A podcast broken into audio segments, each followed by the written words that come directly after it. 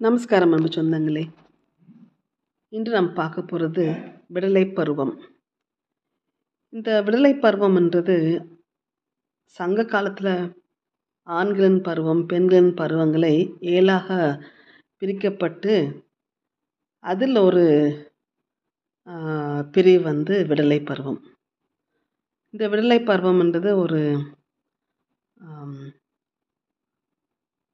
இந்த வளரிளம் பருவம் அப்படின்னு சொல்கிறாங்க ஒரு மனிதனுடைய உடல் மற்றும் உல வளர்ச்சிக்கு கட்டங்களில் சிறுவருக்கும் வளர்ந்தோருக்கும் இடைப்பட்ட ஒரு மாறுநிலை கட்டமாகும். இந்த பருவத்துக்கான வயது எல்லை எல்லா பண்பாடுகளிலும் ஒரே அளவாக கருதப்படுவதில்லை.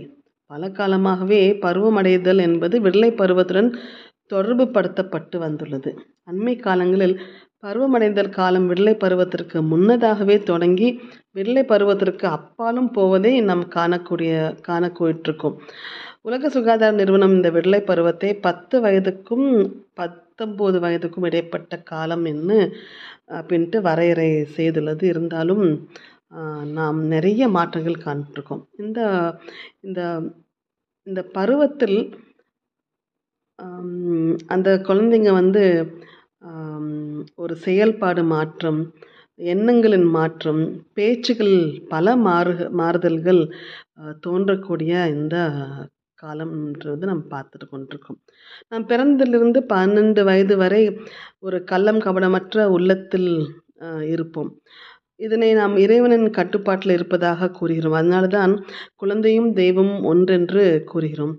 அதன் பின்பு நமக்கு உலகத்தை பற்றிய கற்பனை கேள்விகளை பெற்றோரிடம் கேட்டு கேட்டுக்கொள்கிறோம்.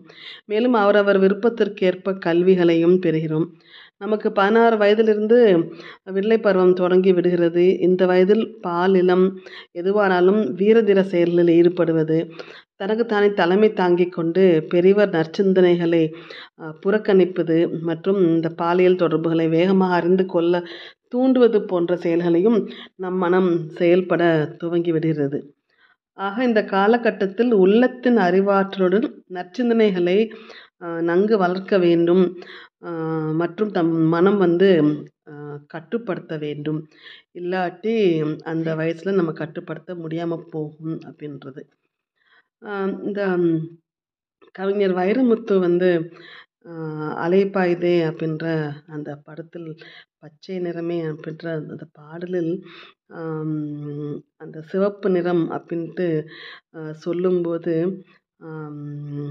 விடலை பெண்ணின் வெற்றிலை நாக்கு அந்த விடலை பெண் வெற்றிலை நாக்கு வந்து அவ்வளோ சிவப்பாக இருக்கும்னு சொல்லிட்டு அவ்வளோ அழகாக அந்த பாடலில் வர்ணிச்சிருக்காரு ஸோ இந்த விடலை பருவம் பார்த்திங்கன்னா நிறைய பிரச்சனைகளை அவங்க இது பண்ணுவாங்க எதிர்கொள்வாங்க.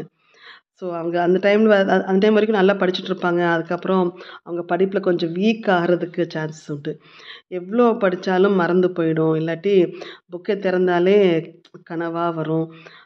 அப்படின்னு பார்த்தா அந்த விடலை பருவத்தில் இந்த ரொம்ப அந்த படிப்பில் மாற்றங்கள் வரும். ஓவர் டென்ஷன் ஆவாங்க. ஏன்னா அந்த பருவத்தில் இருக்கிற முன்கோபம் அந்த மாதிரி மற்றவங்க பேச்சை கேட்குறது கேட்கக்கூடாது அப்படிலாம் எல்லாம் எனக்கு தெரியும்.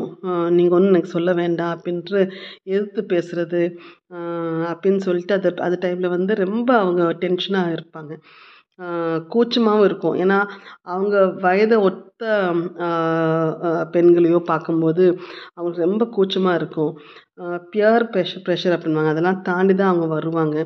ஏன்னா அந்த டைமில் தான் அவங்க உடல் சார்பு மன சார்பு நிறைய மாற்றங்கள் வந்து அவங்க வயதுக்கு வரக்கூடிய அந்த நேரத்தில் ரொம்ப இருப்பாங்க. ஸோ நிறைய விஷயங்கள் புதுசு புதுசாக கற்றுக்குவாங்க அந்த அந்த முதல் காதலாகட்டும் சுயன்பு ஆகட்டும் எல்லாமே அந்த டைமில் வரக்கூடிய ஒரு இதனால அடிக்கடி மூட் அவுட் ஆகிறது ஆக்ரோஷமாக நடந்து கொள்வது தீயவை தீய பழக்கங்களில் கூடி சீக்கிரம் விழுவது எது நல்லது எது கெட்டதுன்னு தெரியாமல் இருக்கக்கூடிய அந்த பக்குவம் இந்த பருவம் வந்து ரொம்ப ஒரு இக்கட்டான ஒரு பக்குவம் தான் பருவம் தான் சொல்லணும். ஏன்னா அந்த ஹார்மோன்கள் வந்து அந்த அது அந்த பச்சையாக ஓடுற வயசு எப்படி அதை அதை அணைக்கட்டி ஆட்படுத்துவது என்று தெரிந்து கொண்டால் நாம் நன்றாக நல்ல ஒரு ஒரு பிரஜையாக நாம் இருக்கலாம். அதே போல் இந்த இந்த வயசில் பார்த்திங்கன்னா இது இது ஒரு வில்லங்க வில்லங்கமானதான்னு தான் பார்க்கணும். ஏன்னா இது வந்து இது இருபது வயசுக்கு மேல் உடல் ரீதியாகவும் மண் ரீதியாகவும் முதிர்ச்சி அடைந்த பொருளாதார ரீதியாக தன் தன் காலில் இருக்கக்கூடிய ஆண்களையும் பெண்களையும் இந்த வாலிப பருவத்தினர் என்று நம்ம சொல்லுவோம். ஆனால் இந்த பள்ளி குழந்தை பருவத்திற்கும் வாலிப பருவத்திற்கும் இடைப்பட்ட இந்த பருவத்தை தான் விடலை பருவம் என்று நம்ம சொல்கிறோம் இது வந்து ரெண்டு ரெண்டாம் கிட்டான ஒரு நிலை என்று தான் சொல்லணும். ஏன்னா இந்த இந்த படிப்பை முடித்து தன் தன் காலில் நிற்க இருபத்தி ரெண்டு இல்லாட்டி இருபத்தி நாலு வயசு வரை ஆகு ஆகுது. ஆனால் பெரும்பாலும் நாடுகளில் விடுதலை பருவம் பதிமூணு வயதுலேருந்து இருபத்தி ரெண்டு ரெண்டு வயசு வரைக்கும் நீடிக்கிறது. இந்த பல சமூகங்கள் கலாச்சார சமுதாய காரணங்களில் பதினஞ்சு வயசுக்குள்ளேயே திருமணம் செய்து கொள்ளவும் தன் காலில் சுயமாக நிற்கவும் குடும்ப பாரத்தை ஏற்றுக்கொள்ளவும் நிர்பந்தப்படுகிறார்கள். விடலை விடுதலை பருவம் என்றவுடனே பெரும்பாலானவர்கள் மனதில் ஒரு எதிர்மறை எண்ணம் தான் உருவாகும்.